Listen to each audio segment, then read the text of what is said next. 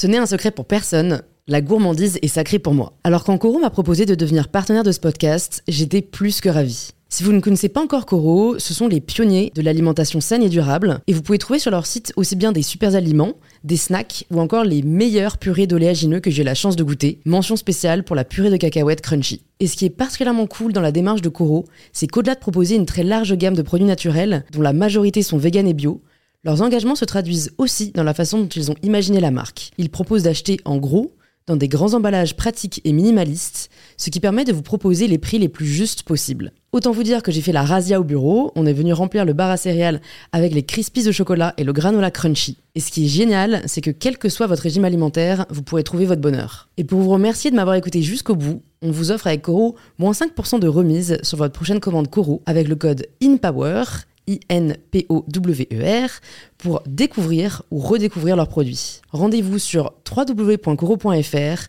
et surtout, régalez-vous.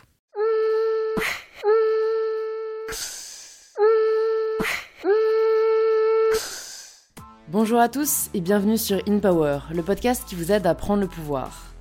Aujourd'hui, on se retrouve pour un épisode un petit peu particulier, car c'est un épisode que je réalise dans le cadre de ma bucket list. Pour celles et ceux qui ne le savent peut-être pas encore, j'ai lancé au mois de mai un projet un peu fou, la réalisation de 30 rêves que j'ai sur ma bucket list, que je partage avec vous chaque jour au mois de mai en vidéo sur ma chaîne YouTube My Better Self.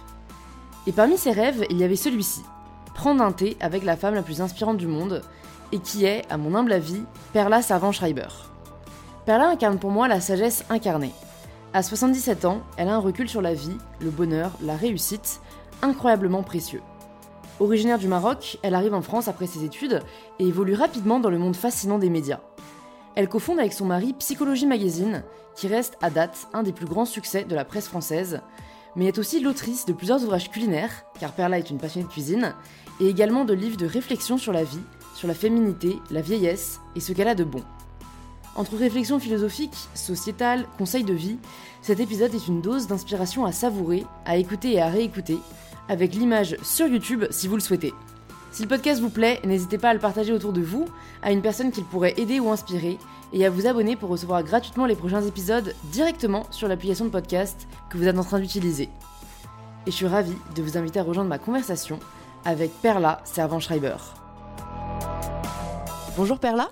Bonjour. Bienvenue sur InPower. Je suis euh, enchantée de vous accueillir sur le podcast. Dites donc, moi je suis très flattée. Pour toutes les personnes qui peut-être ne connaissent pas encore, est-ce que vous pouvez vous présenter de la façon dont vous le souhaitez? Je m'appelle Perla, j'ai 77 ans. Je trouve que vieillir est une grande chance.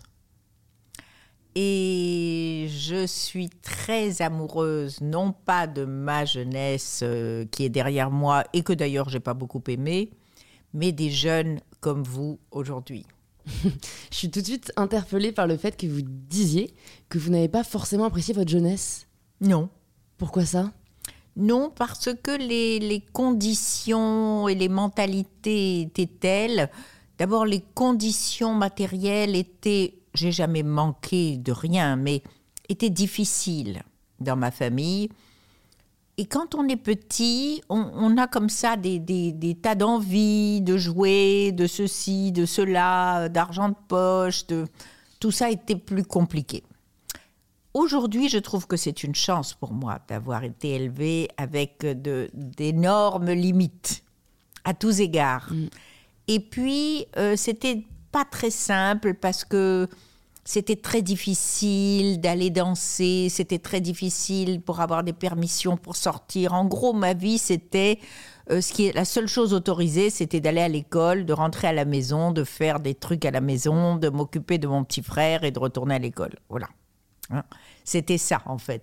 Donc, il y avait aussi le goût de l'interdit qui a été éveillé et qui, je dois le reconnaître, manque un peu à vos générations et même à celles qui sont plus jeunes encore que vous, il n'y a en gros pas beaucoup d'interdits. Et je trouve que braver un interdit, c'est vraiment comme sauter une barrière. Et ça vous donne un goût des choses. Ça ne veut pas dire que c'était merveilleux avant, hein. pas du tout, du tout, du tout. Hein. C'est pas du tout ça. Mais quand même, le côté j'y vais parce que j'en meurs d'envie, même si c'est pas autorisé, Et quand on rentrait de ce qu'on appelait autrefois les surprises parties, parce que moi je suis dans la génération rock et j'avais une passion pour ça, on rentrait avec des petits pulls qui sentaient la cigarette. Alors, de toute façon, on pouvait absolument pas mentir. Donc, on était trahis par nos petites Winset qui puaient la cigarette. à quoi est-ce que vous rêviez quand vous étiez enfant, ado? D'être danseuse étoile. D'accord. Et pourquoi vous n'avez pas donné vie à ce rêve? Parce que j'ai commencé à faire de la danse classique et euh, l'effort qui était demandé et la discipline qui était demandée était absolument au-dessus de mes forces. Mm. Peut-être n'avais-je pas aussi le talent ou pas suffisamment envie de ça. Mais l'image que j'avais de moi grande, c'était dans ces étoiles. Alors, je ne suis absolument pas dans ces étoiles, mais je crois que j'ai le goût de danser sur la vie. C'est encore plus beau, je pense. Et, et, je crois quand on avait discuté ensemble une première fois, vous m'aviez dit que vous étiez euh, d'un tempérament assez rebelle euh, quand vous étiez adolescente. Je crois que vous êtes partie assez jeune de chez vous. Est-ce que vous pouvez nous parler un peu de, bah, de, cette, euh, de cette période et où vous êtes allée? Oui, j'ai profité de ce qui a été au moment où s'est intervenu un drame, c'est-à-dire une, une, très grande opposition à mon père. Et j'en ai profité, puisque je suis allée me réfugier chez mes grands-parents. J'ai transformé ce qui aurait pu être un drame, et qui m'a quand même beaucoup marqué, en une opportunité d'apprentissage de la liberté extraordinaire parce que mes grands-parents étaient beaucoup plus tolérants que mes parents. Mhm. Et puis, ils habitaient dans euh, ce lieu qui a été vraiment l'image d'or de ma jeunesse, c'est-à-dire au bord de la mer. J'ai une passion pour la plage, la mer, la natation. Et mes grands-parents, moi j'habitais Fès au Maroc, qui est une ville euh, intérieure. Hein. Et mes grands-parents habitaient dans ce qui s'appelait autrefois Mazagan et aujourd'hui El Jadida, et qui est à 100 km au sud de Casablanca, donc euh, sur la côte atlantique. Et j'ai gardé pour la côte atlantique et pour l'océan une passion exclusive. Comment votre vie a changé à ce moment-là? Parce que j'imagine euh, une, petite adolescente quoi, de 14 ans qui passe de la ville intérieure marocaine avec ses parents à une vie au bord de la mer avec ses grands-parents, il euh, y a beaucoup de choses qui ont dû changer. Beaucoup de choses qui ont changé et en même temps, ce qui a changé, c'est que je n'avais plus cette pression, voilà, de ce conflit avec euh, mon père et qui s'est élargi ensuite avec non pas toute ma famille, mais quand même une grande partie de ma famille. Donc, je me sentais légère, soulagée de ça. Et puis, au fond, il fallait aller à un lycée. J'ai changé un lycée pour un autre. Et ce lycée était plutôt plus petit, donc plus sympathique pour nouer des liens. Euh, j'y ai préparé, euh, donc à 14 ans, j'étais en, seconde, mon bac, parce qu'à l'époque, il y avait deux bacs. Hein. et euh, ça a beaucoup changé entre-temps, hein, bien sûr. C'est revenu à un seul, puis encore à deux, puis maintenant, je ne sais plus où ils en sont. voilà. Et donc, il y avait deux bacs. Le premier baccalauréat que dont nous choisissions la section, mais je crois que c'est toujours vrai entre les sciences, la philosophie et euh, je ne sais plus quoi, les mathématiques, peut-être, les pures mathématiques, je crois. Enfin, en tout cas, moi, j'avais choisi euh, la philosophie et les littéraires. Et puis ensuite, le bac terminal, qu'on appelait terminal, il était par définition dans la même section, donc c'était en philosophie. Voilà il y avait là, vraiment, je me suis fait des amis merveilleux. C'était l'époque d'un engagement politique extrêmement puissant. C'était le problème de la guerre d'Algérie et pour laquelle évidemment tous les jeunes étaient, euh, pour l'indépendance de l'Algérie. Donc euh, nous suivions tout ça. C'était l'époque de Sartre, de Simone de Beauvoir. J'avais des amis qui ont eu, qui, qui étaient très cultivés, ce qui n'était pas tout à fait mon cas et qui m'ont initié à la lecture justement de, de, ces philosophes et, et de la presse qui était évidemment très très engagée. Nous avions des conversations extraordinaires. On se contentait de suivre l'actualité. Je veux dire, on n'était pas des militants. Je veux dire, il n'y avait pas de manifestations ou autre, mais nous essayions d'être le plus informés possible et de suivre l'actualité. Et il faut reconnaître que ce goût pour la presse m'est resté et pour l'actualité, il n'a fait que croître et embellir. Et le hasard de la vie, mais y en a-t-il un? J'ai passé ma vie dans la presse. Mm. Je me demande avec le recul, euh, parce que vous avez, enfin, j'ai l'impression que vous avez fait pas mal d'introspection sur votre vie, sur ces années, euh, euh, notamment là de jeunesse. Avec le recul, qu'est-ce que vous diriez, à vos yeux, est le plus important au final dans ces années dont on ne se rend pas forcément compte quand on les vit Oui, c'est une chance. Voilà. On les vit comme une une obligation, une absence de choix. Et euh, en fait, ça a été une chance, une chance extraordinaire, euh, y compris d'ailleurs pour me préparer au pardon. Car euh, j'aurais pu garder, voilà, une, comment, une, grande colère que j'ai eue, bien sûr, vis à -vis de mon père et de certains de mes frères, pas tous, pas du tout, euh, car nous étions une famille de six enfants dont j'étais le numéro 5. Il y avait quatre garçons et deux filles.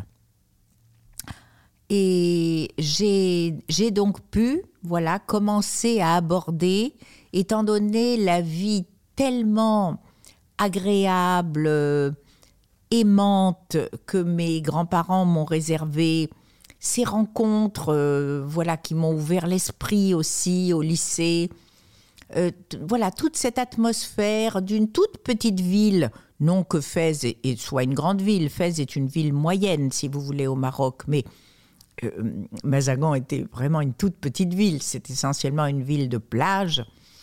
Et donc cette euh, petite ville qui finalement, curieusement, n'avait pas les inconvénients de cette ville moyenne, qui est le candidaton, qui est le fait d'être repéré. Il faut dire que ma famille était une famille très connue à Fès et connue dans l'histoire, puisque mes, mes, mes, ancêtres sont venus s'installer.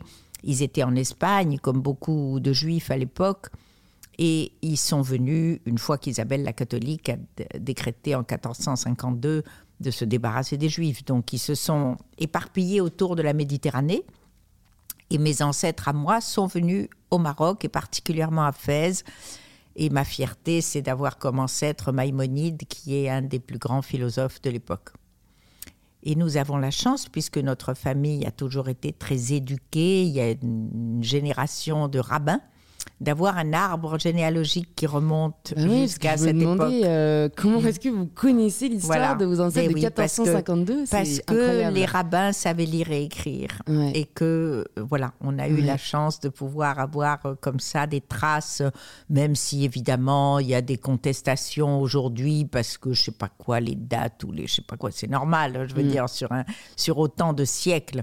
Mais en tout cas, nous sommes une très vieille famille installée au Maroc et et quand on va à Cordoue, puisque Maïmonide était certes philosophe, mathématicien, mais il était avant tout médecin, il vivait à Cordoue. Et quand vous allez à Cordoue, sur une petite place ravissante, il y a le, la statue de Maïmonide. Vous êtes allé la voir? Oui, bien sûr, hmm. je suis allée la voir. Voilà.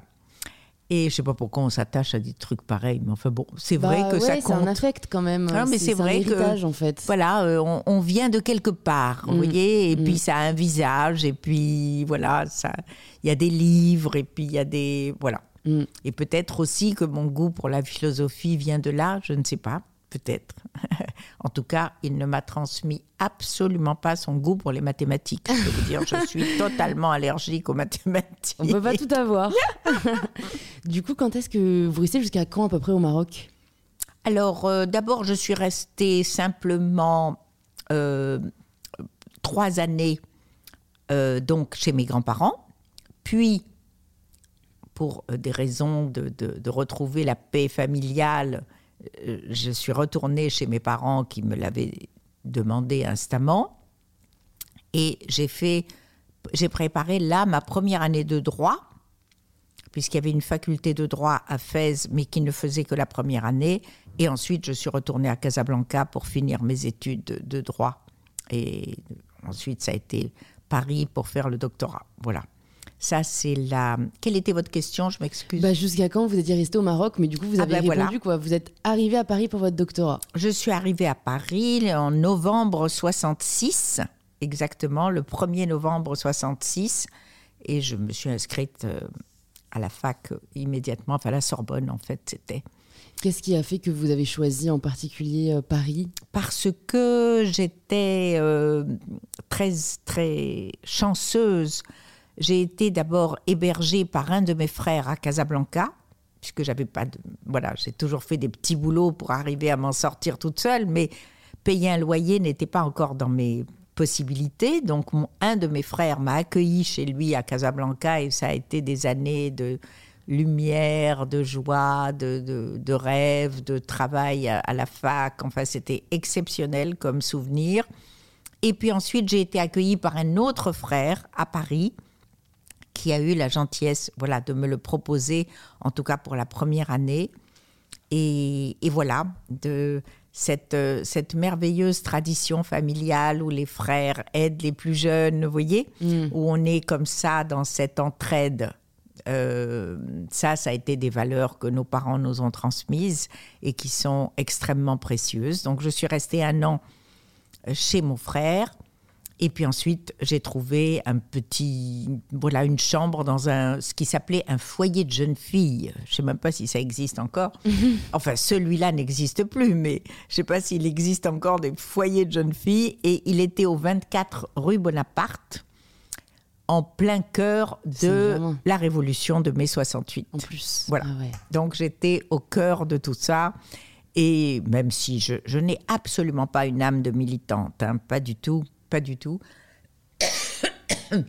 J'ai fait mes petites révolutions personnelles, mais je n'ai jamais eu ni l'envie, ni l'ambition, ni la force, ni le courage, je ne sais pas, de participer à d'autres types de révolutions. Mais quand même, le spectacle de l'Odéon et de la Sorbonne était quand même à ne pas rater, donc j'étais absolument Aux la première loges. aux premières loges. Voilà. J'allais vous demander ouais, quel souvenir vous gardiez euh, de mai 68. Est-ce que euh, à l'époque on se rendait compte de ce qui était en train de se passer? Parce que je me rends compte que c'est souvent a posteriori qu'on prend la mesure Non, de la puissance d'un événement. Non, franchement, euh, on- c'était la fête. Ouais. Voilà.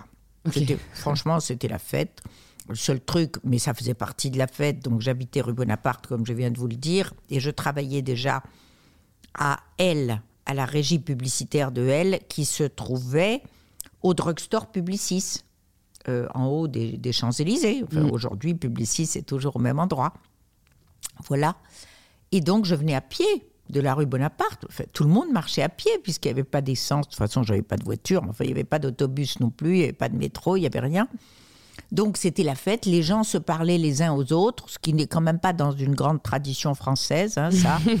mais enfin, c'était tout à fait sympathique. Et, voilà, c'était la fête. Franchement, c'était la joie, la fête. euh, voilà, alors il y en avait qui avaient des, des, des- des projets révolutionnaires, qui s'envoyaient des pavés à la gueule, ce qui était quand même euh, regrettable, mais enfin bon, c'est comme ça.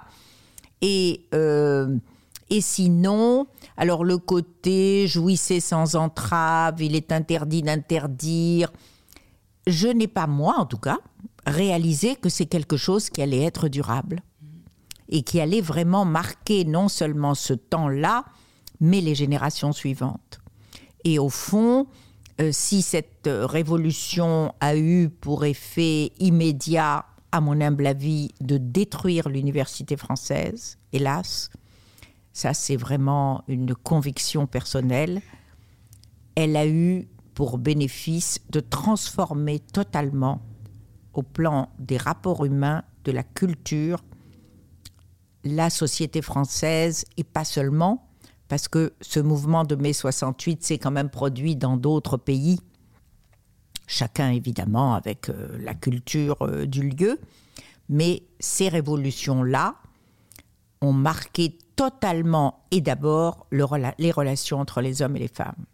Aidé, n'oublions jamais, aidé quand même par le docteur Pincus et par la contraception et la pilule qui est sortie au même moment.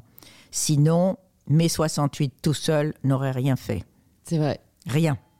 Et ensuite, bien sûr, merci Simone Veil. Merci, merci. Mm. C'est très vrai et je pense qu'on n'en parle pas assez. euh, Enfin, on étudie mai 68 en cours, mais on étudie euh, voilà les grandes dates, euh, les, les événements qui Il faut jamais oublier. mais faut on n'a pas le jamais oublier la, contra- la contraception. Jamais oublier la contraception. La contraception seule aurait déjà fait énormément, bien sûr, pour la société, mais c'est vrai que le changement de mentalité, de rapport entre les hommes et les femmes, de, de début de révolution féministe en France, hein, quand même, c'était de ces années-là. Alors, euh, il y avait des féministes euh, bien avant, bien sûr, mais enfin, je veux dire, quand le mouvement de transformation de la société est intervenu vraiment à ce moment-là. Mm. Et pourquoi vous pensez que ce mouvement a aussi détruit l'université française? Parce que je considère que le niveau de l'université française, à force de réformes, je crois qu'il y a dû y en avoir à peu près 17, enfin je, je n'ai pas les chiffres en tête, à force de se transformer, plus personne ne savait en arrivant à l'université, ni même le mode d'inscription. Enfin, quand je vois aujourd'hui, c'est un parcours du combattant, c'est totalement dissuasif. Enfin, l'université est un lieu d'accueil, est un lieu d'encouragement, est un lieu de progrès, de savoir, de relations, de connaissances. C'est quand même devenu un parcours du combattant où je vois ça au niveau de mes petits-enfants, mais c'était déjà vrai même pour les quarantenaires d'aujourd'hui, hein, évidemment, euh, quand même euh, extrêmement décourageant, quoi. Mm. Extrêmement décourageant. Enfin, je veux dire, ce, ce numerus clausus qu'ils ont institué pour la fac de médecine avec une incohérence incroyable et aujourd'hui on n'a pas assez de médecins en France, ben forcément, évidemment, il y a un numerus clausus. Donc on fait appel et heureusement à des médecins qui viennent de partout. Hein, je veux dire des Roumains, des Égyptiens, des voilà. Quand on va à l'hôpital, on est on est quand même assez. euh, Enfin moi ça me ça me ravit. Sauf que c'est dommage d'avoir privé quand même une génération entière, des générations. Et moi j'ai un neveu qui a qui a hélas morflé de ça. Euh, parce que parce que c'était voilà le numerus clausus. Mais donc il y a eu quand même un certain nombre d'erreurs, mais qui n'en fait pas Sauf que l'université française en a accumulé beaucoup, beaucoup, beaucoup. Et aujourd'hui, moi, je, n'ai toujours qu'une seule réponse à toutes les violences qui peuvent traverser, habiter, rythmer euh, euh, les, les jours et les nuits hein, dans nos villes et nos contrées, c'est l'absence d'éducation. On devient violent quand on ne comprend plus le monde où on est Mm. et où on vit. Bien sûr que les conditions matérielles, évidemment, de certains et trop nombreux encore, sont là pour euh, contribuer à tout ça. Mais si on se laisse euh, euh, euh, attirer par des intégrismes religieux, quels qu'ils soient, c'est tout simplement parce qu'on est ignorant. Alors vous qui avez quand même euh, beaucoup plus d'expérience de la vie que moi et, euh, et qui avez vécu différentes époques, bah, je suis contente de pouvoir parler de ça avec vous parce que personnellement, quand euh, je peux échanger avec certaines personnes et que euh, ces personnes déplorent la violence aujourd'hui dans nos sociétés et, et voilà, qui ont vraiment une vision presque catastrophiste de, de, de ce qui nous attend ou de ce qui est en train de se passer, moi je peux m'empêcher, de par le peu de connaissances que j'ai en Mhm. histoire, bah, de mesurer leurs propos et de leur dire bah, honnêtement, on vit quand même dans une époque plutôt protégée de grandes violences, de grands combats. Il y en a. Et dans il y en a notre pays, et dans, Et dans notre notre pays pays, particulièrement. Vraiment, vraiment, Parce vraiment. que qu'est-ce que vous en pensez vous euh, Parce que oui, il y a de la violence aujourd'hui, mais est-ce que au final, si on regarde l'échelle de, de l'histoire, on n'est pas une des moins. époques les plus protégées au final Infiniment moins, bien sûr. Infiniment moins. Euh, ce qui est, euh, par contre, peut-être, hein, je ne suis pas euh, loin de là, historienne, mais ce sont ces, intégrismes qui, d'ailleurs, de manière transversale, pourrissent le monde. Hein. Pas, on n'est pas simplement là en France. hein. de toute, encore une fois, des intégrismes de toute religion. C'est pas, je ne parle pas du tout de l'islam particulièrement, absolument pas. Mais il y a cette, euh, comment dirais-je, euh, cette orientation, ce choix d'un trop grand nombre de, d'hommes et de femmes de tous âges qui sont attirés par ce qui est quoi, en fait? Ce qui est de l'autorité. De l'autorité. Et ne reconnaître que, parce qu'il y a dans les intégrismes, évidemment, des lois euh, extrêmement puissantes, et quand on n'a pas, et quand on est dans l'ignorance de ce que ça signifie, ça donne quand même des courts-circuits qui sont extrêmement regrettables. Extrêmement regrettables. Donc, euh, je crois que l'absence d'éducation et de culture est le mal absolu, toute époque confondue. Mais aujourd'hui, où on peut avoir de la connaissance à sa portée, même si on n'est pas à l'école, pourri par les fake news, bien mmh. entendu, mais on pourrait aussi, et il y en a beaucoup qui le font, qui se servent d'Internet pour de la connaissance, en tout cas trier, euh, comment euh, euh, vérifier, et, etc. Mais on peut aussi n'avoir la tête truffée que de fake news parce qu'on n'a pas d'éducation, hélas, parce qu'on n'a pas de culture, parce que votre famille, ben, vous n'avez pas eu la chance qu'elle vous en donne. Hein, parce que ça, ça fait partie des chances qu'on trouve au berceau. Hein. et à ce moment-là, si vous ne vous prenez pas en main tout seul, vous ne pouvez pas. Et c'est vrai que l'université est encore difficilement accessible, bien que dans notre pays, elle soit gratuite. N'oublions jamais, jamais ça. N'oublions pas ça. L'université et l'hôpital sont totalement gratuits. Donc, merci la France. N'oublions jamais de dire merci la France. C'est vrai, c'est vrai. Et je me, en fait, je me demande quand même euh, pourquoi, du coup, on en arrive à ce que vous constatez, qui est que malgré l'accès euh, à la santé à l'éducation euh, bah, aussi accessible, je n'ai pas l'impression qu'on s'en sorte mieux que l'Angleterre ou, les États-Unis, qui ont pourtant un système éducatif payant, quoi. Oui, qui ont un système éducatif payant. Je ne saurais pas dire si on s'en sort pas mieux. Je crois qu'on s'en sort mieux. Je crois franchement qu'on s'en sort mieux, mais que nous ne nous n'avons pas, nous ne disposons pas assez d'informations pour en avoir la preuve et le savoir, voyez, et le comprendre. Il y a, il faut dire que nous sommes asphyxiés puisque les médias sont obéissent au mouvement de panurge. Hmm, et que, évidemment, là, indépendamment de la Covid, parce que la Covid, ça n'a qu'un an quand même, hein, c'était long, c'est long, ça sera encore long, ça c'est certain, mais enfin, je veux dire, à l'échelle euh, ne serait-ce que d'une vie humaine, c'est pas beaucoup si on a la chance que ça s'arrête bientôt. Mais même avant la Covid, vous avez toujours une information qui est matraquée pendant quelques jours. La Covid, c'est quand même le record absolu. Hein. Ça, c'est, quand même l'information qui a tenu le haut du pavé le plus longtemps possible et dans des proportions considérables. On peut comprendre pourquoi. Mais tout le reste a été occulté. Tout le reste a été occulté. De même que dans les salles de, de réanimation, les autres maladies sont obligées de laisser la place, hmm. n'est-ce pas à, des malades atteints gravement euh, de la Covid. Donc, tous ces équilibres-là sont difficiles. Ils sont très délicats. Ils sont euh, très pénalisants pour les uns.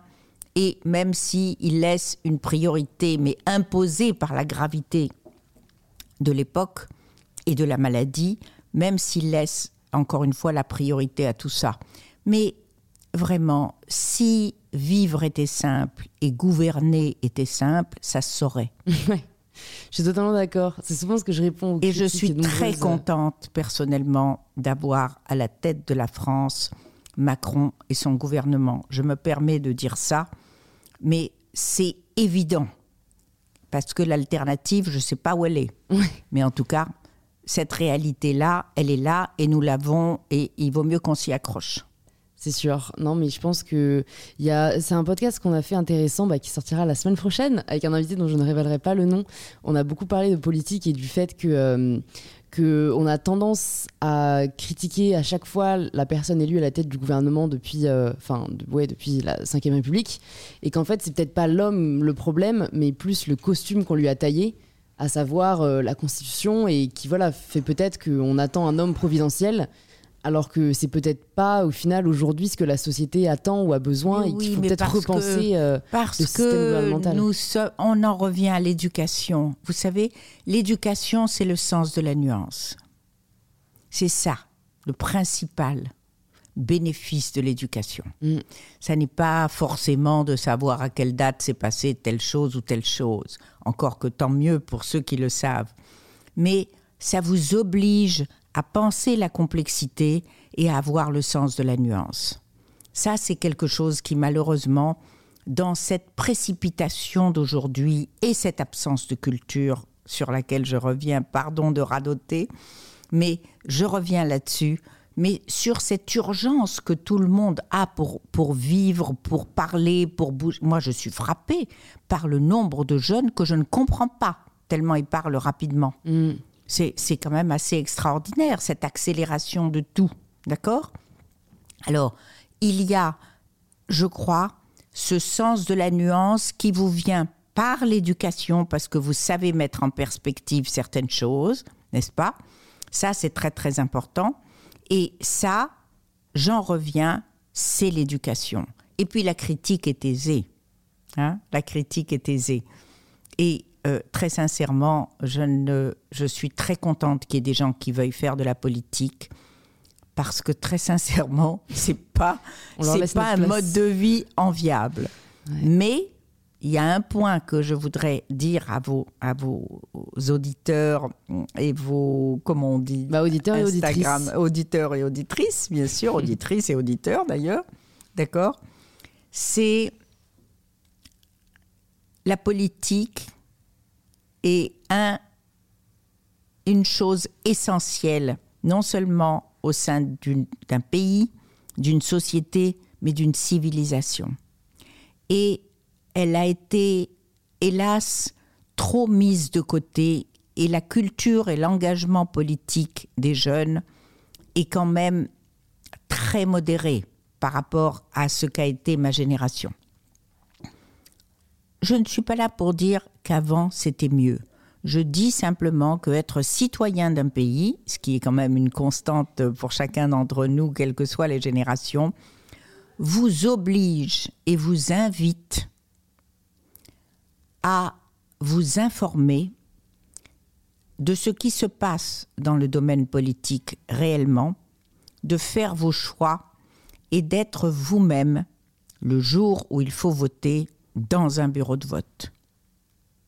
Ça, c'est quelque chose qui tient une société, qui permet à une civilisation de perdurer.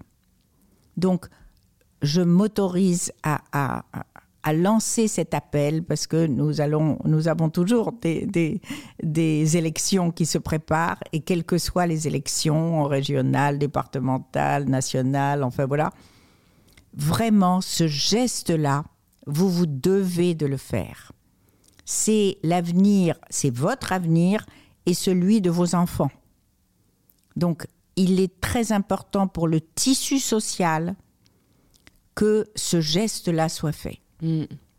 Est-ce que vous, vous avez observé ces dernières années euh, bah, petit à petit le désengagement euh, ah politique, le désintéressement, parce que j'ai du mal à l'expliquer, comme, comme vous le dites, euh, au final l'information est de plus en plus accessible, donc c'est assez paradoxal que malgré le fait qu'aujourd'hui chacun et chacune est en mesure de s'informer s'il le souhaite, mmh.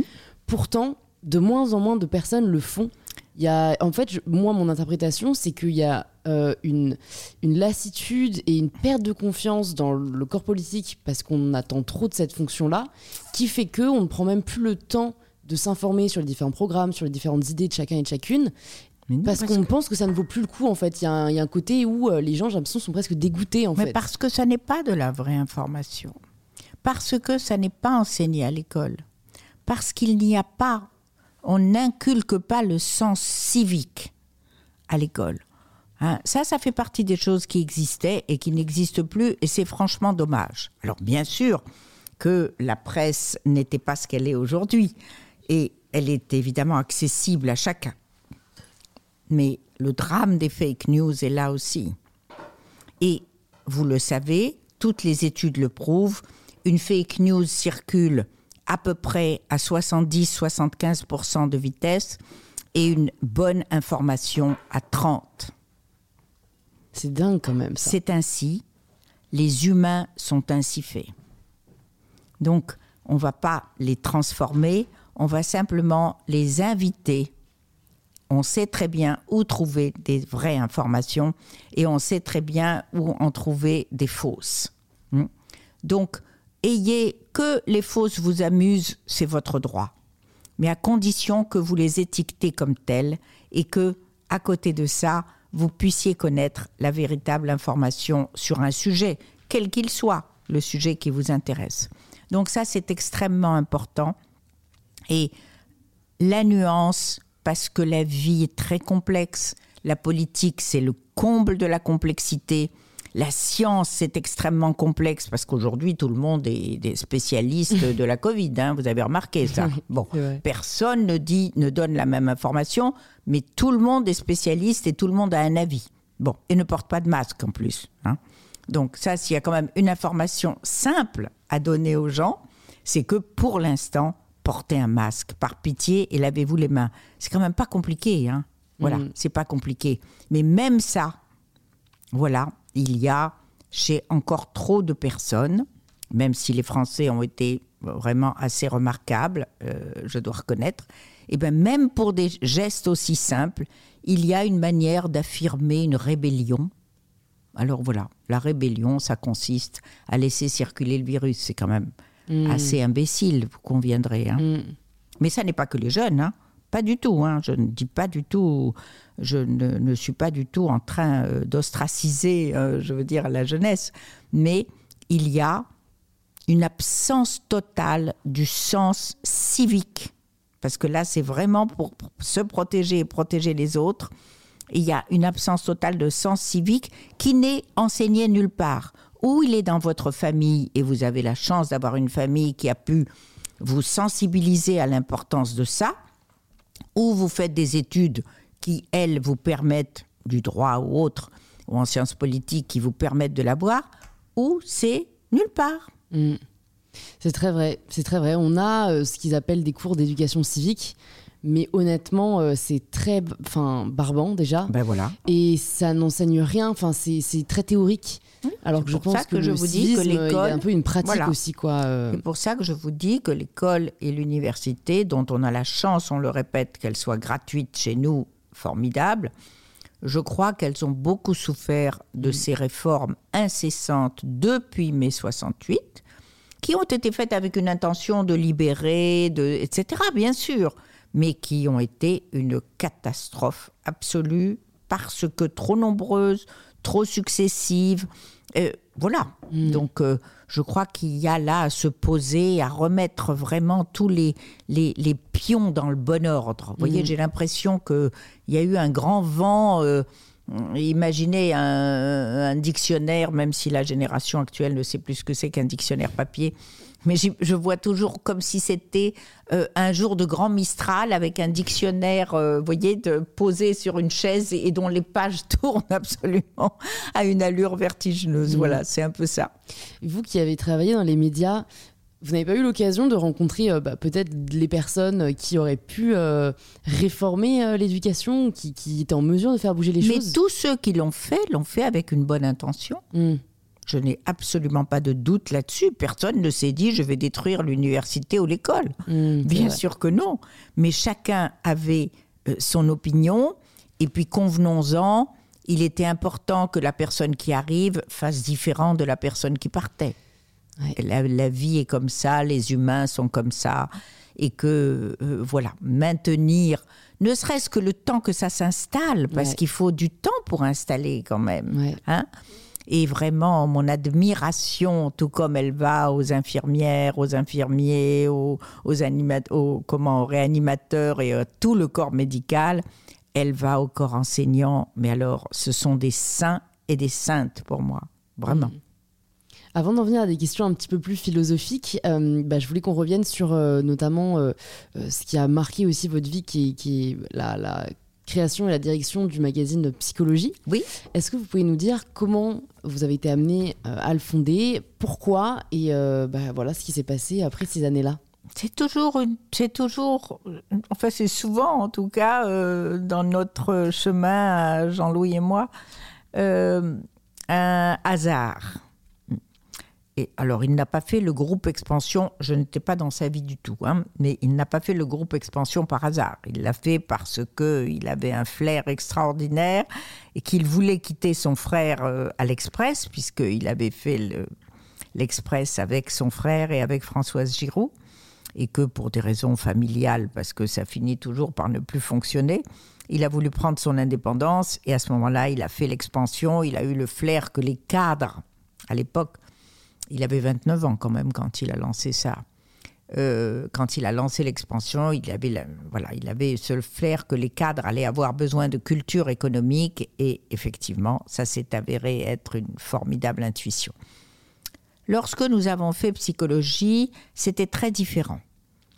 Euh, on nous a proposé de racheter un magazine qui s'appelait Psychologie déjà. Euh, on, a, regardé ça. Nous vivions à l'époque au Maroc parce que nous étions allés trois années au Maroc à la demande de Jean-Louis qui, au moment où il a vendu le groupe Expansion, a eu envie euh, voilà, de se donner un peu d'air et de prendre un peu de distance par rapport à la France. Donc nous étions à Casablanca, nous faisions un, magazine qui, qui a été aussi par chance un très gros succès, même le marché est tout petit, mais quand même. Et on nous propose euh, de racheter un coup de fil le magazine Psychologie. Moi, j'ignorais complètement l'existence de ce magazine, je ne savais pas à quoi il ressemblait. Jean-Louis le connaissait car les créateurs, à l'époque, l'avaient approché. Jean-Louis a eu longtemps une image de New Age parce qu'il est allé vivre à Stanford une année où il a enseigné. Et c'est vrai que c'était la grande époque du New Age en Californie. Et il a eu pas mal cette image qui lui a collé à la peau euh, très longtemps. Elle n'est pas du tout négative, mais enfin, c'est voilà, c'est pour dire. Donc, étant donné cette image-là, les gens qui ont créé Psychologie sont allés le voir. Et à l'époque, il n'avait pas du tout euh, voilà, jugé bon de rentrer dans cette aventure. Puis, euh, je ne sais pas combien d'années après, voilà que les propriétaires, qui étaient un couple, voulaient le vendre. Nous étions au Maroc et euh, je dois avouer que moi, je n'avais qu'une seule idée en tête, c'est de rentrer à Paris et de quitter le Maroc, moi qui suis marocaine. Euh, je voulais rentrer ici et je me suis dit, je connais mon Jean-Louis, si je lui donne pas un os à ronger, il rentrera pas. Lui-même, bien sûr, avait un avis, bien entendu, sur la question et était très tenté. Et moi, j'ai dit, allons-y, j'y vais, alors que je ne savais pas du tout dans quoi on s'embarquait. On achète psychologie, on rentre en France, nous sommes en 97. Et puis, oui, formidable. Et puis, nous voyons cette espèce de machin qui était franchement, honnêtement fait, mais qui n'était pas du tout un magazine grand public. Il vendait quand même 60 à 65 000 exemplaires, ce qui n'était pas rien. Enfin bon, il était triste, il n'était pas maquetté, il y avait peu d'images, parce qu'il y avait peu de moyens aussi. Bon. Donc on a repris tout ça, on a tout transformé. Euh, Jean-Louis a eu, une fois de plus, car elle est de lui, l'intuition de nommer ce magazine Mieux vivre sa vie, c'est-à-dire vraiment une promesse qui touchait tout le monde et pas seulement les gens intéressés par la psychologie. On s'est longuement intéressé sur le fait de savoir si on allait changer ce titre à coucher dehors. Et euh, car il faut replacer les choses dans le contexte. En 97-98, la psychologie, c'était fait pour des fous. Ou pour des sectes. Et euh, il a fallu quand même dépasser tout ça. Je me souviens de la première fois où je suis allée chez L'Oréal pour présenter le magazine. au moment du lancement et où on m'a dit, il y avait un article sur l'acupuncture, donc j'avais comment dirais-je, présenté le sommaire de ce qui allait être le prochain numéro, le premier numéro de notre formule à nous. Et il y avait un article sur l'acupuncture qui était fort bien fait. Et on m'a dit, mais c'est une secte. Aujourd'hui, et depuis quelques années, qui n'a pas son acupuncteur? Donc c'est pour vous dire que l'évolution s'est faite, bien sûr, probablement, non pas grâce à nous, mais nous étions aussi un petit, un petit, acteur. un petit acteur de, ce, voilà, de cette conscience-là, de cette ouverture. Et tout a été comme ça. Mais nous voulions faire ce magazine pour prendre, donner conscience aux gens que chacun était responsable de son bien-être, hein, et puis de l'élargir évidemment au plus grand nombre.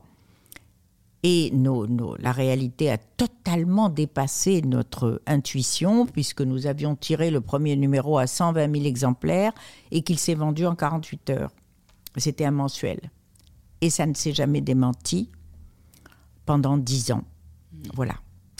Et nous l'avons vendu, en tout cas, à un moment, parce qu'il y a des leçons que vous donne la vie quand même quand vous, quand vous, vous ne faites pas semblant de les oublier. Voilà. Jean-Louis avait été obligé de vendre le groupe Expansion à un moment où ça n'était pas le meilleur moment. Donc euh, voilà, ça a été un peu des, difficultés à traverser, que nous avons eu la chance de traverser ensemble. Donc ça, c'est évidemment toujours plus, plus facile, j'ai envie de dire. Et puis, il a donc euh, eu la ferme euh, attention, parce que ça, c'était vraiment son domaine, de vendre psychologie au mieux. Hmm. Voilà, ce qui a été le cas parce que c'était vraiment la réussite de la presse de, de, la fin du XXe siècle, voilà, et du début du XXIe, puisque nous l'avons vendu en 2008 au groupe qui s'appelait encore Hachette et qui est devenu Lagardère. Et, et puis c'était bien, nous en a pris, parce que quelques mois après, la presse a commencé à, hélas, dégringoler parce mmh. qu'Internet était là. Et voilà. Vous parlez des leçons de la vie. Alors ça va être une question assez large, mais comme je sais que vous êtes féru de philosophie et que vous êtes d'une grande sagesse, euh, je souhaitais savoir si vous aviez peut-être trois leçons que la vie vous a enseignées à nous partager. Peut-être s'il y avait trois leçons que vous aimeriez transmettre à vos petits-enfants. Oui. quelles ce seraient? On ne fait jamais rien tout seul. Les autres sont essentiels à notre vie, à chacun. Il est bon de cultiver la joie. Quand on a la chance de l'avoir à la naissance, génétiquement, c'est formidable, mais ça n'est jamais que 50% du chemin. Mais quand même, il faut veiller à la développer à chaque instant de la vie. Et puis, ce que la vie m'a appris, c'est que la joie est contagieuse. Donc, euh, je dirais, frottez-vous aux gens joyeux. Ça vous aidera à traverser la vie. Trois enseignements très précieux. je voulais aussi qu'on aborde un petit peu le sujet de la vieillesse. Vous en avez parlé au tout début de l'épisode et je mmh. sais que vous avez beaucoup écrit à ce sujet. Mmh. Quand, est-ce que vous avez euh, accepté ce rapport à l'âge et qu'est-ce qui fait, à votre avis, que vous le vivez aussi sereinement alors qu'on est dans une société qui, notamment envers les femmes, il faut le dire, est aussi culpabilisante sur le fait de prendre de l'âge. Oui, ce jeunisme est, franchement, euh, comment, déconnecté de la réalité. Parce que j'appartiens, simplement parce que je suis née en 43, j'appartiens à la première génération d'hommes et de femmes mais deux femmes, comme vous venez quand même de le spécifier plus particulièrement, deux femmes qui sommes surpris de vieillir de la sorte. Je m'explique, quand j'avais 15 ans, 20 ans, 25 ans, personne ne m'a jamais dit que quand j'aurais, j'en ai 77 aujourd'hui, mais quand j'en aurai 70, 75, qui est quand même un vrai âge, hein, eh ben, je serai active, curieuse, entourée de jeunes. Et quand comme j'ai la chance de ne pas être atteinte par une, évidemment une maladie et que j'ai mon autonomie, parce qu'il faut jamais oublier ça, c'est ça qui fait que on bascule. Hein Bien sûr, c'est un problème de santé. Eh bien, je n'ai pas du tout le sentiment d'être déconnectée de l'existence. Donc, je suis cette première génération, j'appartiens à cette première génération. Et je passe euh, mon temps je dire, à dire, euh, à m'entendre dire oh, c'est pas vrai, on dirait pas, vous faites pas votre âge. Mais c'est devenu très banal. Il y a plein de femmes et d'hommes de cet âge qui ne font pas leur âge. Et c'est normal. Mm. C'est la première fois dans l'histoire de l'humanité. Alors, la première fois dans l'histoire de l'humanité. Donc, la moindre des choses, c'est de s'en étonner. Mais c'est fini. Maintenant, alors attention, ça ne veut pas dire que ça ne peut pas être euh, réversible. Ça peut l'être, bien sûr, réversible. Et on sent déjà maintenant que, en tout cas, l'espérance de vie à la naissance est très légèrement en train de baisser, y compris en France. Cette année pour la première fois. Hmm? Tout ça est fluctuant, bien sûr, mais en tout cas, c'est à noter. Donc, ça peut être réversible, mais pour l'instant, c'est constant et ça progresse depuis, encore une fois, ben, cette génération-là, tout simplement ma génération. Donc après, qu'est-ce qu'on en fait de cette vie-là? Parce que la retraite, c'est quand même, elle est quand même encore à un âge imbécile. Hein? Bon. Et puis l'image de vieillissement des femmes surtout, ah, c'est à partir de 45 ans. À partir de 45 ans, chercher du travail, vous ne le trouverez pas. Avec de grandes difficultés. Merci à toutes les associations telles que Force Femmes qui aident les femmes de 45 ans à retrouver du travail. 45 ans, c'est une jeunesse. Ouais, c'est dingue. C'est la moitié de la vie, quoi. Non, mais c'est mm. vraiment à mi-vie. On est vraiment à mi-vie. Bon, mais j'allais dire c'est dommage, mais je dis aussi c'est normal parce que c'est une révolution dans l'histoire de l'humanité. Donc il faut arriver maintenant à, se coller à cette nouvelle réalité et à en faire quelque chose. Qu'est-ce qu'on va faire de tous ces vieux? Et, on, y est. On y est. Je veux dire, il faut savoir que dans une perspective à 30 ans, il y aura plus d'hommes et de femmes en France âgés de plus de 65 ans que de jeunes de 20 ans. Donc, il faut regarder euh, euh, ça peut donner des frissons et de la terreur, hein, mais il faut regarder cette réalité en face. Qu'est-ce qu'on va en faire? Bon, moi, je suis une militante de l'intergénérationnel. Moi aussi, grande, grande Les ghettos de jeunes et les ghettos de vieux ne font du bien ni aux uns ni aux autres. Chacun a apporté à l'autre, en fait. Et hein. ce serait formidable de commencer à y réfléchir. Certains le font, admirablement, mm. certains le font, mais je crois que c'est vers ça que nous tendons et qu'il faut tendre. Ouais, je pense aussi. Bah, en fait, on voit qu'il y a des. En fait, ce qui est dommage, je trouve, c'est que ce qui régit vraiment notre société, c'est l'économie. Donc, j'allais dire, on, voit des, business, des entreprises qui se lancent dans ce qu'on appelle la silver economy, il y a un terme qui est mhm. apparu, mhm. mais on pense moins au côté social de la chose et ce que ça peut apporter, et on mhm. pense moins, en fait, euh, enfin voilà, des choses assez primaires. J'ai lu un papier intéressant, mais c'est vraiment la semaine dernière, sur euh, l'habitat. Par exemple, que ce soit des vieilles, voilà, que ce soit des dames âgées qui sont encore euh, bien et qui ont leur lieu et qui, euh, voilà, hébergent, louent une chambre à des jeunes. Mm. Voilà. Donc, ne serait-ce que ça, ne mm. serait-ce que ça, pour que ni l'un ni l'autre ne soient isolés.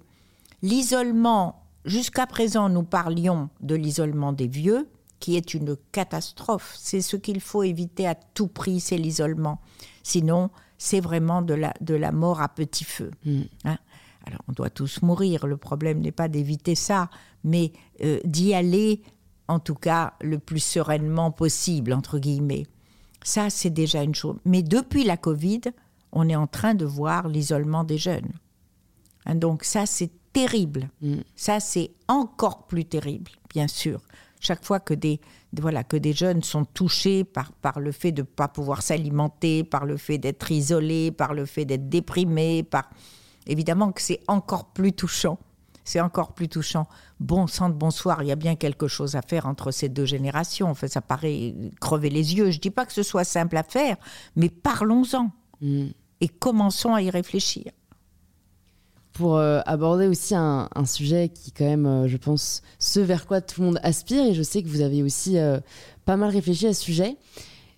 Qu'est-ce que vous diriez aujourd'hui permet au final d'être heureux, ou en tout cas, vous, quand vous regardez toutes ces dernières années, peut-être comment vous visualisiez le bonheur à 20 ans, et comment vous le visualisez aujourd'hui, après toutes ces années de vie et d'expérience? Je ne vois pas de différence entre le fait de bien vivre et de bien vieillir, quand on a la chance de ne pas être malade. C'est pour ça que je dis toujours, euh, bien vieillir, ça s'apprend très tôt.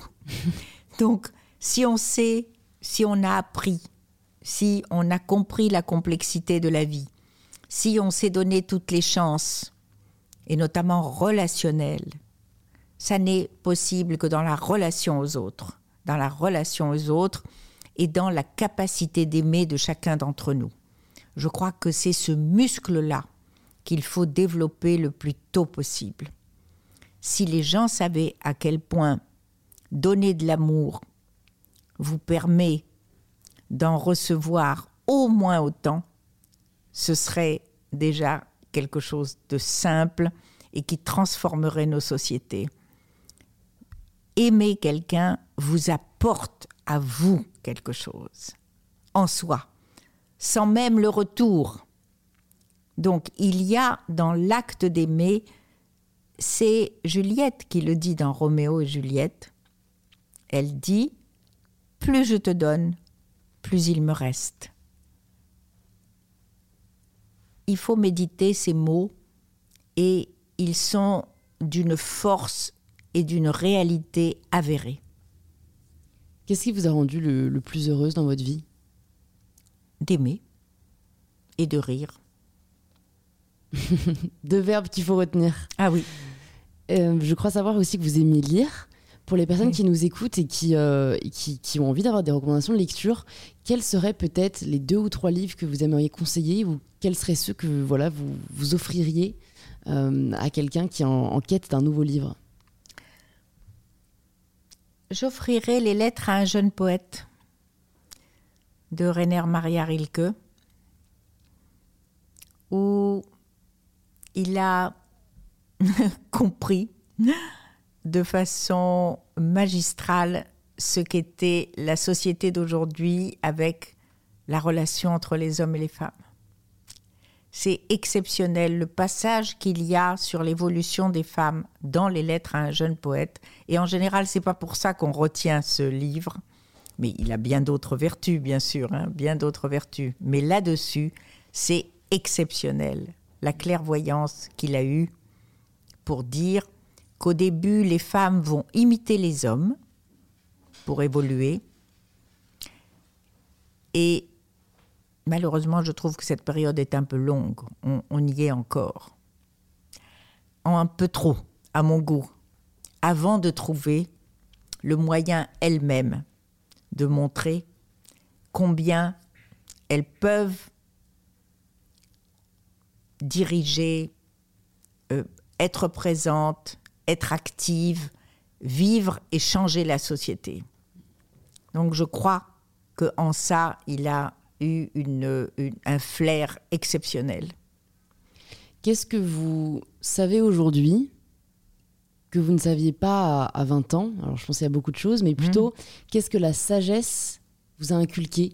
Je sais qu'on entend souvent que ben, à 20 ans, on a, on a un peu des têtes brûlées, on, on pense tout savoir. on- et et j'aime beaucoup, personnellement, moi, les ce qu'on appelle les personnes âgées, mais, mais voilà que Hmm. Oui, j'adore. suis, voilà, j'en c'est- suis, ouais, mais j'adore. C'est un moi- terme, je sais. Bon, en même temps, il faut pas en effet. avoir- Non, ça non, s'appelle-. Voilà, mais non, en tout mais cas, une c'est vieille dame. Moi, je suis une vieille dame. Quand je parle de moi, je dis je suis une vieille Vous êtes dame. des sages. Je Et je, utiliser le mot je crois sage. pas que je suis sage. Ah si, je pense. Vous savez, un sage qui reconnaîtrait qu'il est ne le serait pas déjà. Donc ça, c'est ça C'est sûr. commence déjà comme C'est ça. juste moi qui vous perçois comme tel. Mais du coup, qu'est-ce que la sagesse peut-être vous a, oui, transmis, appris, c'est que je ne sais rien.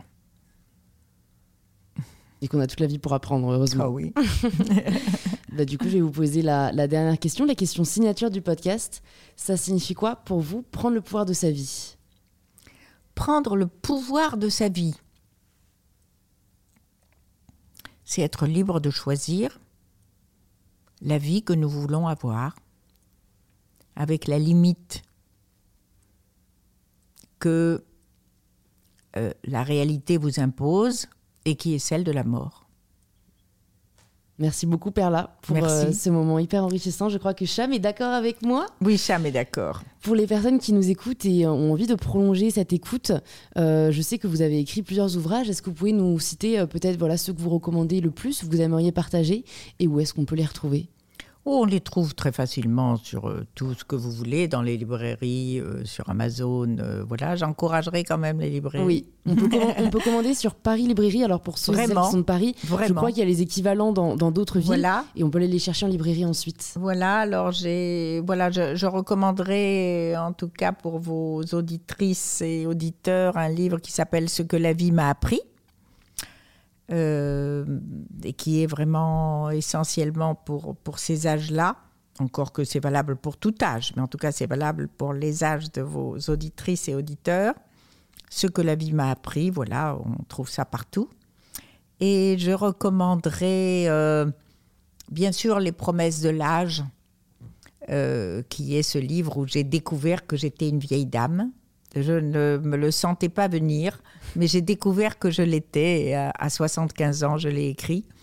À 75 ans, et voilà, c'était les réflexions qui étaient valables pour moi dans cette découverte, hein, dans le regard des autres, dans tout ça.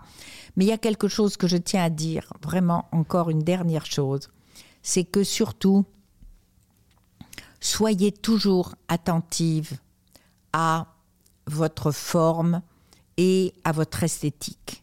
Jusqu'au bout, il est important de rester au mieux de ce que vous êtes. Moi, j'ai une manière de le dire qui est la mienne, c'est que je me dis que jusqu'au bout, je voudrais que mes enfants aient toujours envie de m'embrasser.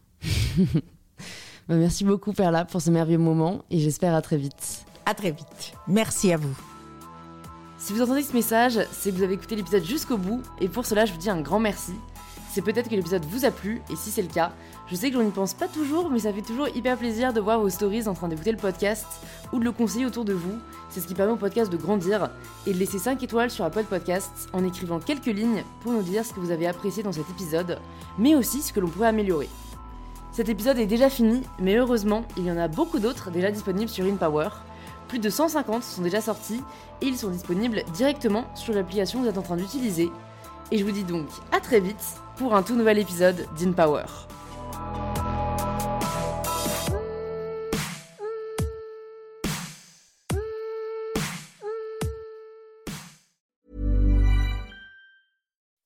When you make decisions for your company, you look for the no brainers. If you have a lot of mailing to do, stamps.com is the ultimate no brainer. Use the stamps.com mobile app to mail everything you need to keep your business running with up to 89% off USPS and UPS. Make the same no brainer decision as over 1 million other businesses with stamps.com. Use code PROGRAM for a special offer. That's stamps.com code PROGRAM.